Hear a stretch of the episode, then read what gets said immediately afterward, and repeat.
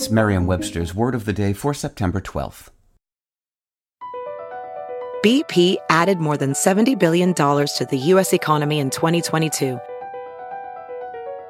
Investments like acquiring America's largest biogas producer, Archaea Energy, and starting up new infrastructure in the Gulf of Mexico.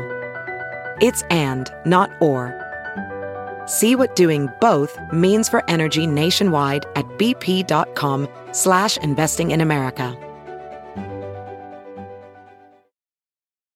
Today's word is fallible, spelled F-A-L-L-I-B-L-E. Fallible is an adjective. It means capable of making mistakes or being wrong. Here's the word used in a sentence from Forbes by Kevin Collins. AI is fallible. We see biased responses. This is because of how AI models are trained. In other words, it's because of the data. Skewed data will lead to skewed results and misrepresentations. Humanum est errare is a Latin expression that translates as to err is human. Of course, cynics might say that it's also human to deceive. The history of the word fallible simultaneously recognizes both of these character flaws.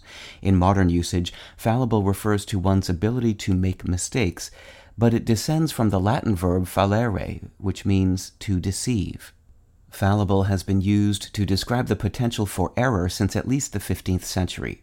Other descendants of fallere in English, all of which actually predate fallible, include fallacy, the earliest now obsolete meaning was guile or trickery, fault, false, and even the word fail.